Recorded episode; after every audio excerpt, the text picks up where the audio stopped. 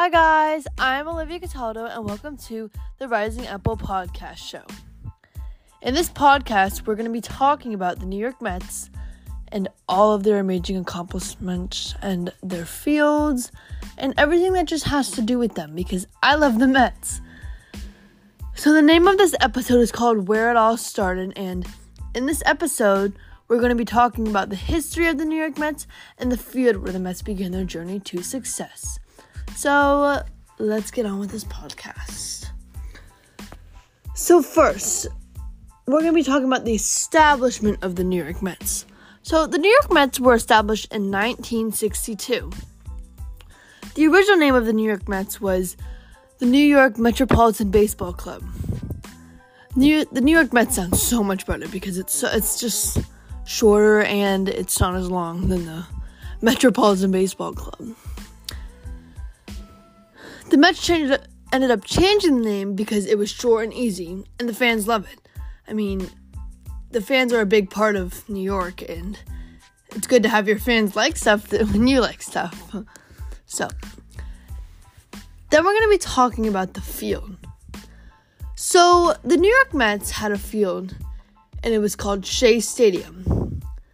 It was called Shea Stadium because it was named after William Shea, and he was he was the reason that the Mets were brought back to the National League after the Dodgers and Giants left because the Dodgers and Giants were American League, which made the New York Mets American League, and then William Shea decided, oh no, we're gonna bring the National League back to New York because it's just better.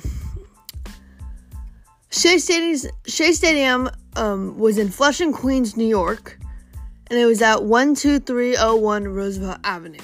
So I mean, and Shea Stadium was huge. It had it was, it was like so big, and it was the Mets just loved it. But on September 28th, 2008, the Mets played their last game at Shea Stadium against the Marlins before was before Shea Stadium was knocked down after the 2008 baseball season.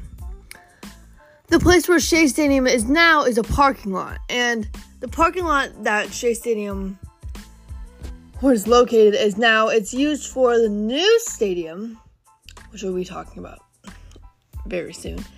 It was used for the new stadium, parking for the fans and the people who are watching the game and the employees. And if you go to that parking lot, they have like a little monument in the ground and you can see home plate. So they kept home plate where it is. But the stadium the parking lot is huge. Okay, so in 2009, Citi Field, which is now the new New York Mets stadium, it opened. The Mets have played at this stadium ever since 2009 and will continue to. So, as of as we know right now, this is the only place where the Mets will be playing right now, unless a new stadium is opened. So, Citi Field went into construction in 2006 and was opened on March 29th.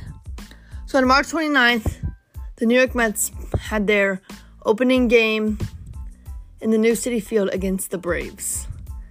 And I mean, it, yeah, it was just new and it was nice and Citi Field is huge. I actually visited it with my cousins and my dad and my mom.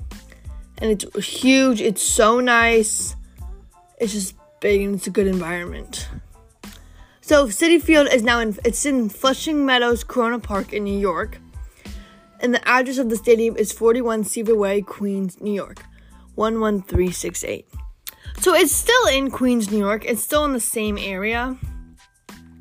It's just in a bigger and better park that's more open and it's huge. Okay, so well, that is all the time we have for today on this episode of Where It All Started. I want to thank you for watching this podcast today. I hope that you are now a bit familiar with the New York Mets and the history behind them. I love the New York Mets, and I'm glad that you guys are familiar with them now. Stay tuned for more episodes on this podcast.